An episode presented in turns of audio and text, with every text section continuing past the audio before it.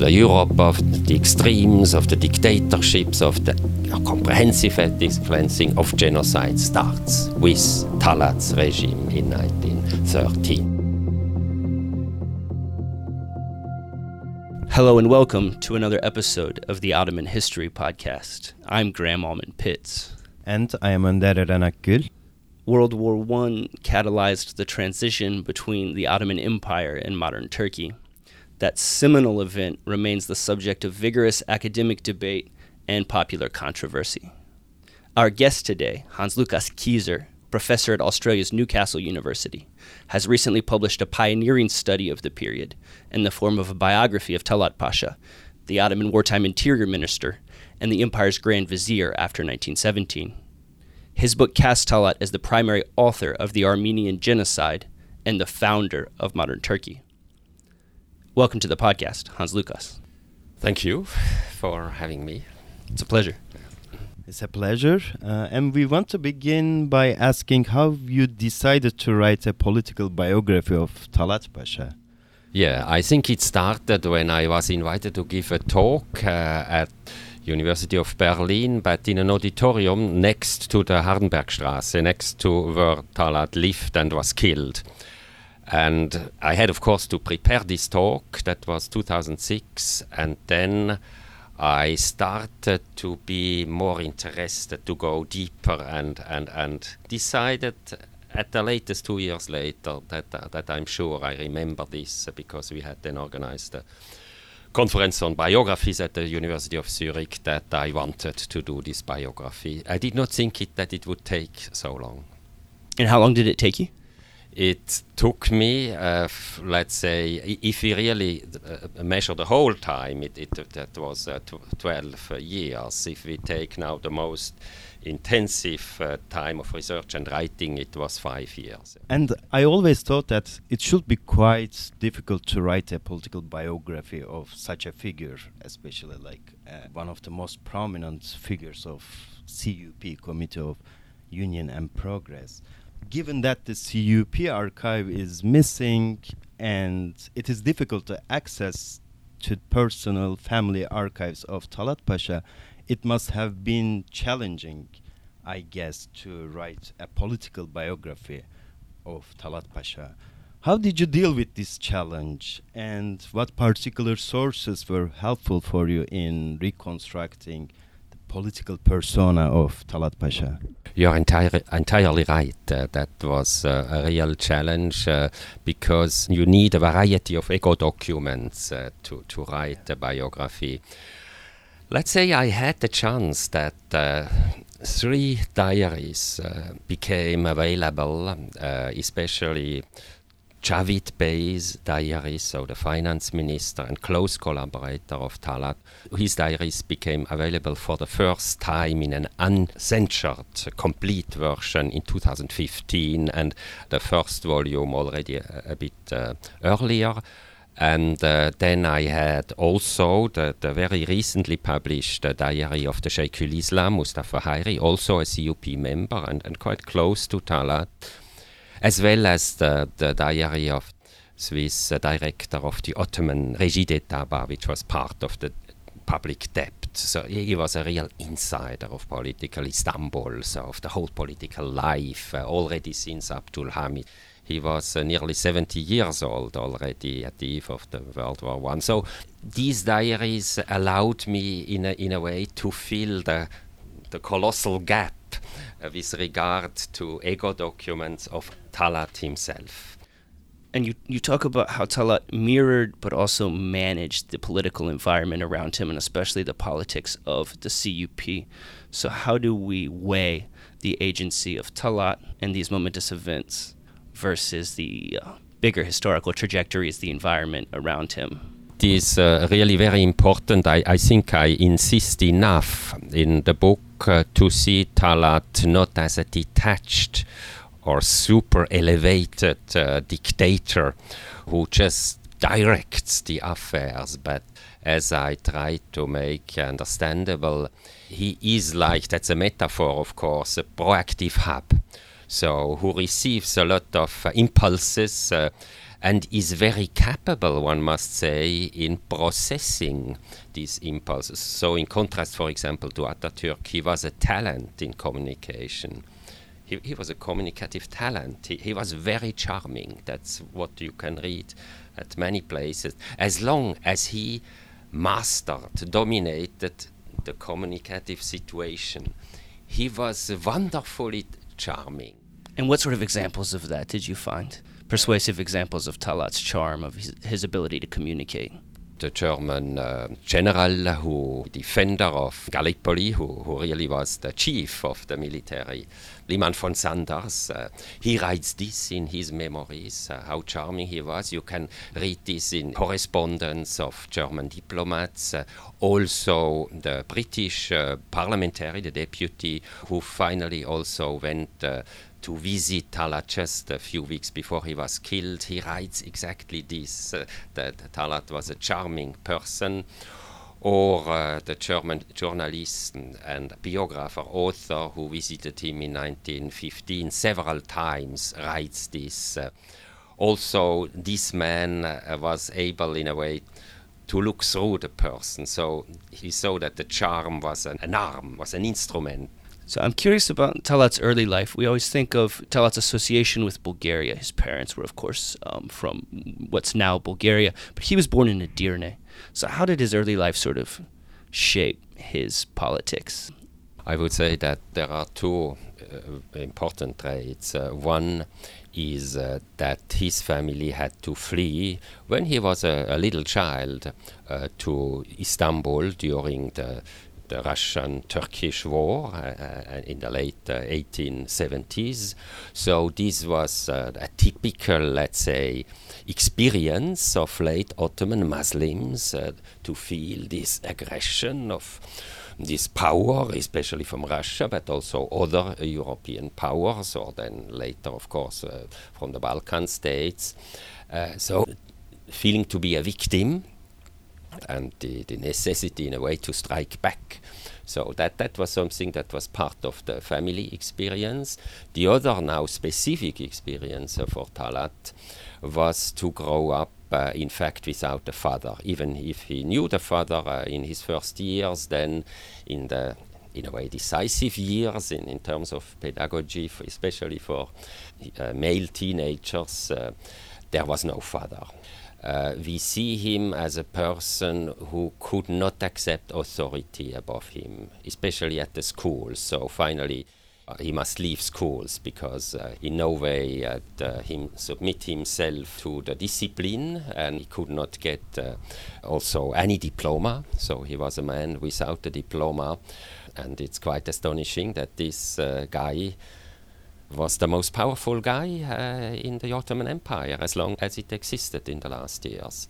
But yeah, I would say these two uh, traits, so the feeling of victimization and the fatherlessness. He was victimized by who? You say he wanted to strike back, to strike back against imperialism, to strike back against Christians. How early did he formulate this sort of um, idea of an external enemy and an internal enemy? Because we lack ego documents of this time, I cannot say much on this, uh, and and also. Uh, you see it in my political biography that, that, I concentrate then on the time where I have a richness of sources to describe him as a political person. So, what I said is uh, more what is very plausible from, and, and also is something that uh, is shared, as the, the feeling of victimization, the muhajir feeling, even if in his case they could return, so they were just temporary muhajir. But that is uh, certainly part because if you have just uh, to leave uh, in a short time because there is an attack on your town, then that is something that in the family remains as a bitter experience. So, the, uh, and the other thing the, with the fatherlessness, that is uh, also something that one can conclude very plausibly because we know certain elements of this life, uh, especially that he had a fight with his teacher and then they just threw him out uh, from school. So that this, and then together with what what came later, and, and we see that uh, he is someone who, in contrast, for example, to Enver, did really not accept any prestige or authority above him. Also, in his dealing with, let's say, uh, senior ministers or the war minister during the coup d'etat in early in, in, January 1913, Enver is quite polite. Not Talat. He's rude. He does the job. He's totally focused. He's a committed. He's a revolutionist. In the book, also, you describe Talat Pasha as a revolutionist, but as an imperially biased or imperially obsessed and far right wing revolutionist. I think it is quite new in historiography to define Talat or any other CUP leader's political vision in these terms and to situate them as right wing in the modern political spectrum. How does this framework provide us with a new way to understand the nature of the CUP rule in the last decade of the Ottoman Empire, particularly in relation to their war policy. So that's that's really a crucial uh, uh, core element of my analysis. Uh, this right wing revolutionism that you can relate also in political theory or so, and, and, political sciences with uh, the conservative revolution, even if I prefer uh, revolution. Because they have a very strong modernist claim. If we say conservative revolution, listeners would not get this. Uh, even if in, let's say, in social, social um, terms, they were quite conservative. So certain hierarchies in society they wanted to preserve, and they had not this vision of a society like left-wing uh, revolutionists or Marxist revolutionists that would also change gender relations finally. And so they lacked an, an universal framework. Uh, uh, so they, there was this reference to the past, to an imperial past, but also to to the past of a Turkdom. There were essentialists in fact, uh, references and, and claims of identity, uh, not the universal. Uh, which um, I would not so strongly now distinguish this right wing and uh, left wing revolution uh, with regard to violence, because both said yes to the use of violence. So Talat did not invent, uh, let's say, ethnic cleansing. But what I claim, and that's a bold claim in this book, is that with the single party regime in which Talat was first the primus inter pares and that is at the eve of the First World War, because I revised the vision of the triumvirate. Uh, and then afterwards, so we can just talk then of a triumvirate in, the, in the, just before the war, when all three, Cemal, Enver, and Talat, are in the capital. But he is the primus inter pares. Afterwards, is very clearly the dominating figure. Uh, so the bold claim is that the Europe of the extremes, the Europe of comprehensive ethnic cleansing, so much far further than what happened during the Balkan Wars, also what happened, uh, let's say, during Russia's conquest of Central Asia. Uh, also the Europe of the extremes, of the dictatorships, of the comprehensive ethnic cleansing of genocide starts with Talat's regime in 1913. So that's a bold claim that revises uh, the vision of the Europe of the extremes and dictatorships that normally uh, started with perhaps the Russian Revolution or then with the fascism, a little bit depending on the authors. So I very clearly put it a few years earlier because this was the first single party regime at, at, the head of an empire, a revolutionist committee at the head of the empire. So that was an innovation. Uh, even if in a backward country, but Russia was, for example, also a relatively backward country, still it was a very high avant garde in terms of state making of, of the polity, and I do not say in positive terms, but uh, still it was uh, ahead of what followed then in other uh, places.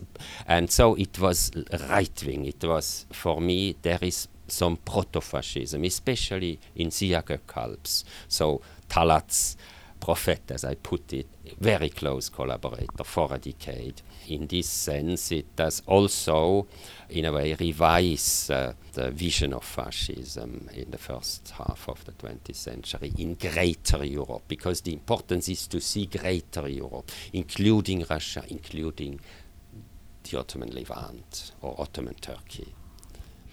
I'm curious what you would say about the role of contingency and the rise of proto fascism that you're describing and in the events leading up to the Armenian genocide. You show some very interesting scenes in Talat's life. For instance, in 1909, when the government's looking for him, Talat is, is hidden by none other than the head of the Dashnaktsutyun, the Armenian Revolutionary Federation. Talat and other members of the CUP had very close relationships with uh, Armenian politicians, suggesting that their plan to rid the empire of Armenians hadn't fully coalesced until sometime, indeed, after the First World War had started. Uh, yeah, so, so the question is the contingency and how far Talat could perhaps have become a totally different political figure if, if let's say, the context would have developed differently. Yes, I am one of the historians who is not determinist. It's very important for me always to see the possibilities and to show where possible, not realized, ways not taken, but uh, still existing to a certain extent at certain moments of history. Because it's hard to it's hard to balance your description of historical forces building towards a particular event, towards a catastrophe also with our understanding as historians, of course, that nothing's inevitable, right? That this, this, like any other major event in history, is contingent on particular historical factors. Didn't happen, didn't have to happen exactly that way. Yes. Uh, so this is a reason. Also, even if we cannot discard and disregard the weight of history as it happened, we should not forget about the weight of this reality real history, but I am of those who uh, look very critical at the notion of real Geschichte or real history in quotation marks. Uh, it's mostly reduced history, to my sense, historians who look much too narrowly just on, on how po power evolved, and then afterwards uh, they say that's the rules of power and of history that obeys such rules. Yeah, so back to, to your uh, question. Yes, I could imagine a different Talat. And this is also a reason why I, in contrast to quite a number of colleagues, uh, very much emphasize the reform project uh, of 1913 14. Uh, I see this as a very important moment even if uh, in my biography I present the readers um, at a, a, turning point in Talat's life with the fall of uh, 1912, so after the coup d'etat uh, against the CUP and the Balkan Wars, when he became a warmonger. I see him in a way um, because he is a hub also. So, what do you mean he's a hub? He's a, a hub in, in the sense that he reacts to the impulses that he receives. That's the metaphor we, we, we, were talking about. So he is the strong hub, a proactive hub often. So that's the metaphor I use for his position. Uh, so I do not say he's a detached dictator, but he is, is in a way a hub. I, I hope that that uh, metaphor is, uh, is understandable and really also um, yeah expressive for what I wanted to say. He could have evolved differently to, to another outcome, especially now going back to the reform project, if there would not have been the murder in Sarajevo, if there would not have been the July crisis, even if he did not like this reform project, he would have been obliged to realize it. He would perhaps have tried, like Sultan Abdulhamid, to obstruct it, but in contrast to to, to what was the case under Sultan Abdulhamid, Hamid, this was a much more solid reform project. So you mean in 1913 in, in 1913, 1914. So they had very important competences, these uh, inspectors.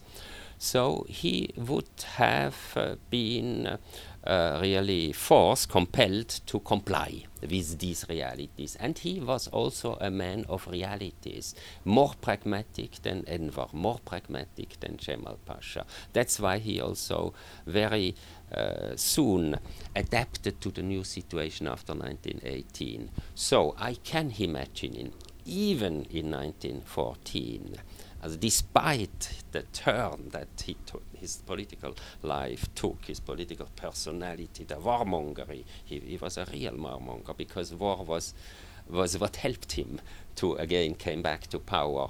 Then the First World War was a great opportunity for him. I, I really insist on this. That's also a kind of a revision of quite a number of, uh, of, of, books on the Ottoman World War. war.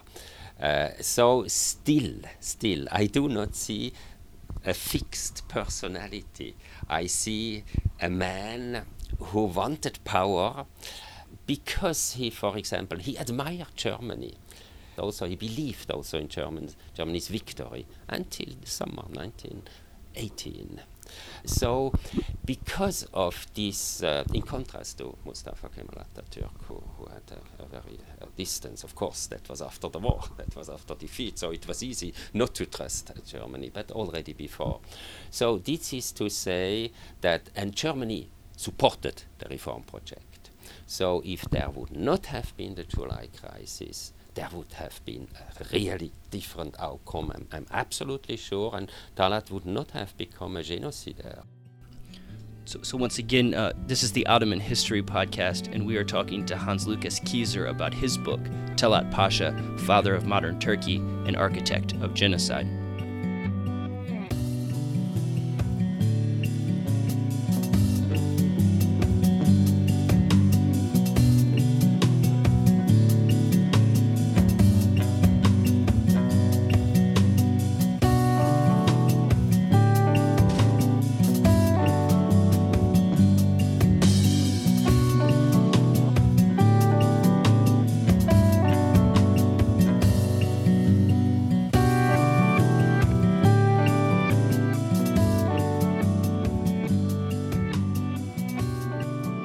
Welcome back to the Ottoman History Podcast.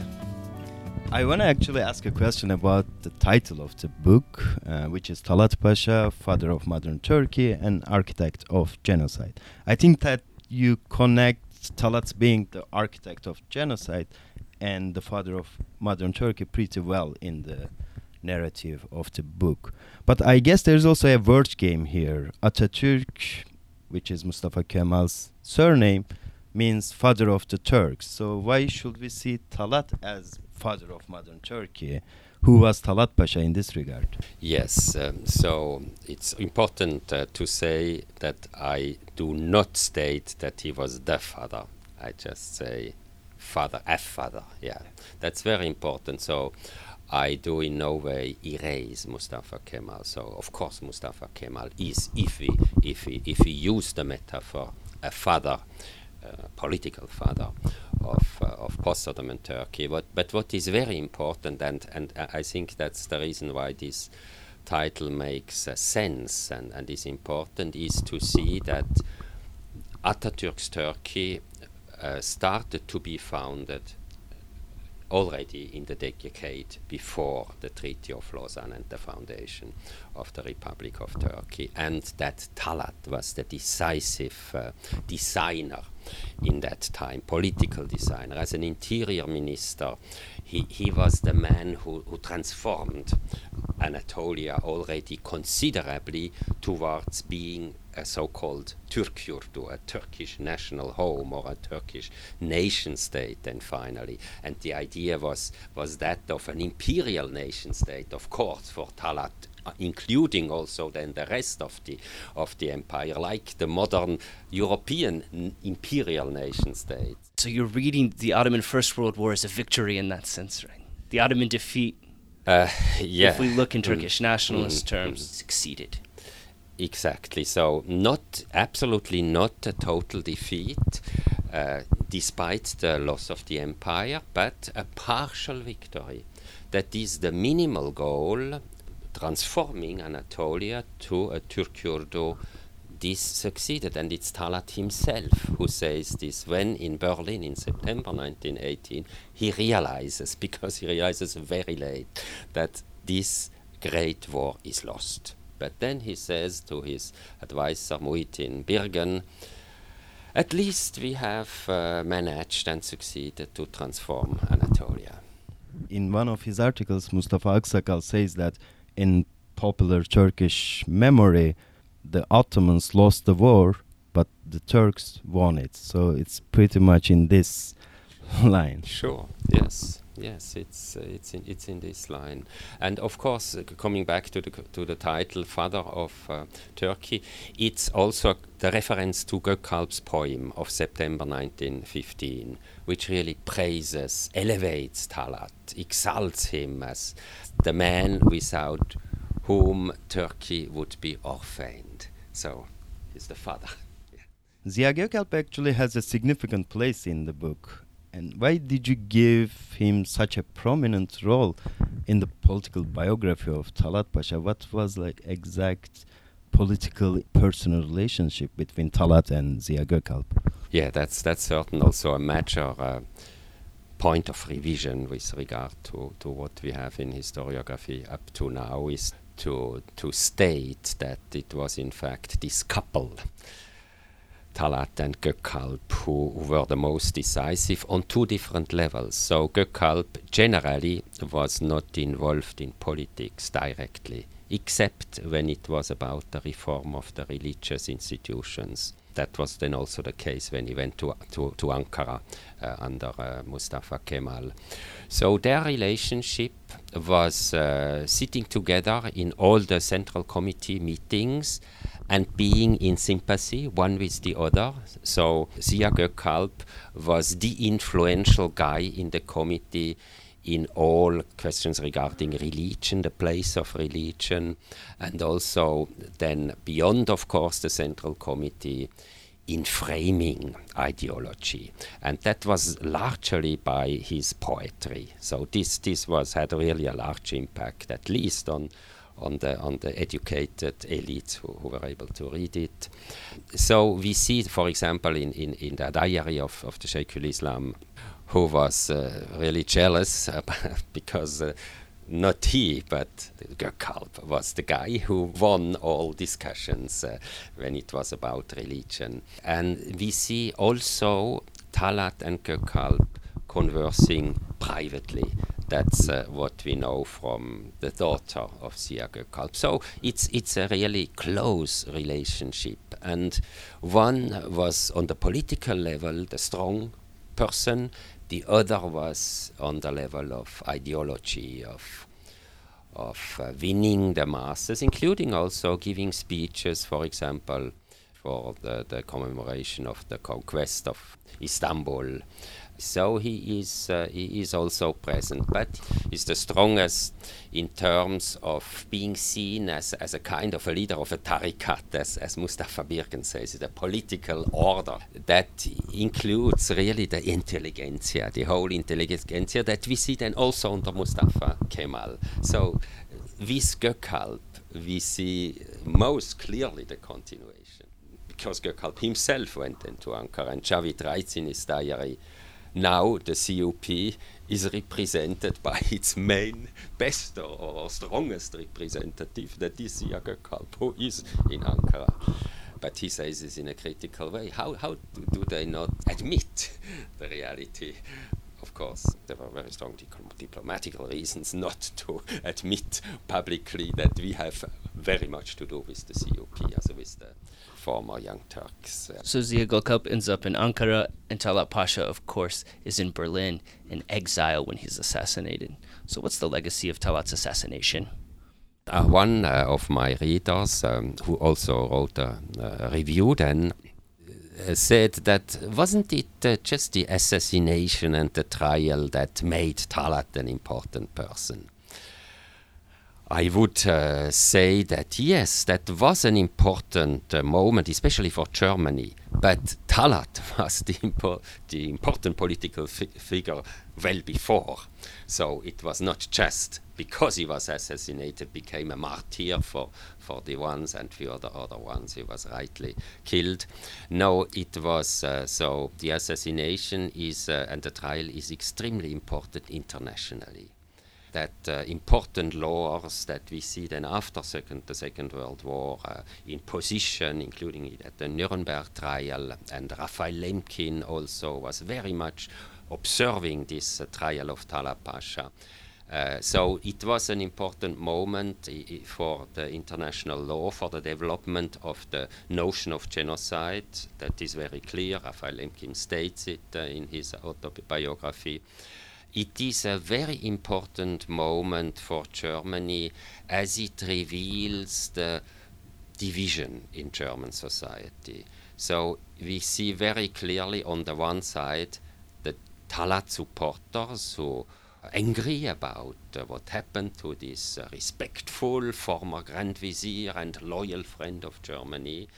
And then see, see, we see those who emphasize much more the, the criminal side of Talat uh, that uh, should absolutely be put uh, to the forefront, and, and Germany should should revise its uh, its political uh, vision of the of the First World War and, and the aftermath, and take a clear, explicit distance uh, to Talat.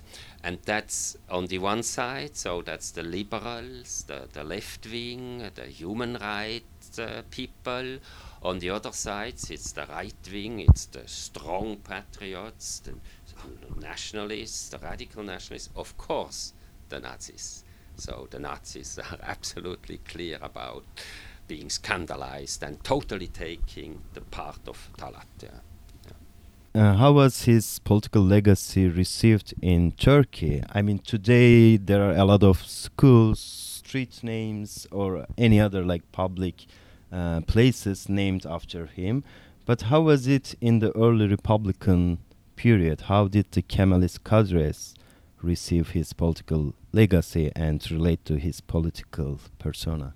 Yes, uh, also Atatürk was in uh, astonishingly good relationship with Talat, also co comparatively of speaking, of course, and uh, was uh, had a correspondence, an important correspondence with Talat, uh, uh, affirming him as a kind of representative of the movement for Anatolia that he led on the ground. Talat, the representative agitator for the same movement, same goal, so the, the final establishment of, uh, of a sovereign Turkey, at least in Asia Minor. Talat in Berlin, so and, and, and Talat fully accepting that Ataturk was the leader. But despite this, uh, you, Ataturk, you know, was really a detached dictator. They did not accept anybody Uh, of any stature beside him. Okay. In contrast, in great contrast to Talat, you're saying here. In contrast to Talat, bec- yeah, yeah, because for good reasons, because that was a committee, so it was an, a different understanding of making politics, a different upcoming, and so Ataturk understood himself as the savior, then really the single figure which was in a way prefigured by Gökalp's uh, writings already in the 1910s, the savior figure. That's uh, so it's really a, a, political messianism, not only in the abstract sense with Turan, which is a very abstract messiah. So he also has writings in which he, he prefigures the strong uh, man that leads, so the leader center, the that Adalat is not fully endorsed by Gökalp in this sense, so that's interesting, but it's another topic. So Ataturk would never have uh, supported Talat beside him, even if, in contrast to other CUP luminaries, he respected Talat. At one point, he even said, We have built on Talat's shoulders. That's at least what Ernst Jäckh writes in, in his in his book. Uh, so the legacy uh, in Atatürk times is absolutely not mentioned except for this one or perhaps a few other times, but uh, in fact, generally it is silenced because uh, it was Kemal, Mustafa Kemal, who built up a new, totally new state. Our zero, 1919, Samsun, so that's the Kemalist narrative. So it came back, of course, after the death of Atatürk, and it, it came back with the corpse, with the body, with the, with the pomp, pompous um, the, uh, funeral um, during World War One from Hitler's Berlin to to Inönü's um, uh, Turkey, so Istanbul in, in this case. And um, then uh, this was just the first step afterwards, the publication of all these uh, Young Turk memoirs, including Talat's memoir, which is uh, largely an apology yeah, for what he did with the Armenians. Uh, so then he came back um, and um, he was, uh, yeah, for, for quite, uh, I would say, in general, he is seen as a good patriot, opposed by left wing, that's interesting, nationalists. So Perinçek is an example, an early example. And of course, by, by, by, by the right wing uh, anyway. Yeah, so he was quite largely accepted, and uh, all the names of streets, of mosques, uh, and so on uh, are just an, uh, is, are just a proof of, of this then of this legacy that became visible. So I, I want to say congratulations on this piece of scholarship that not only changes how we understand World War One in the Middle East, but uh, world history in, in, in, the 20th century. We really appreciate you coming on the podcast today, Hans Lukas. I thank you. You're very welcome. It was good to talk. We hope you'll join us again, and we'll hope uh, you, dear listeners, will tune in uh, to future episodes. Thank you very much.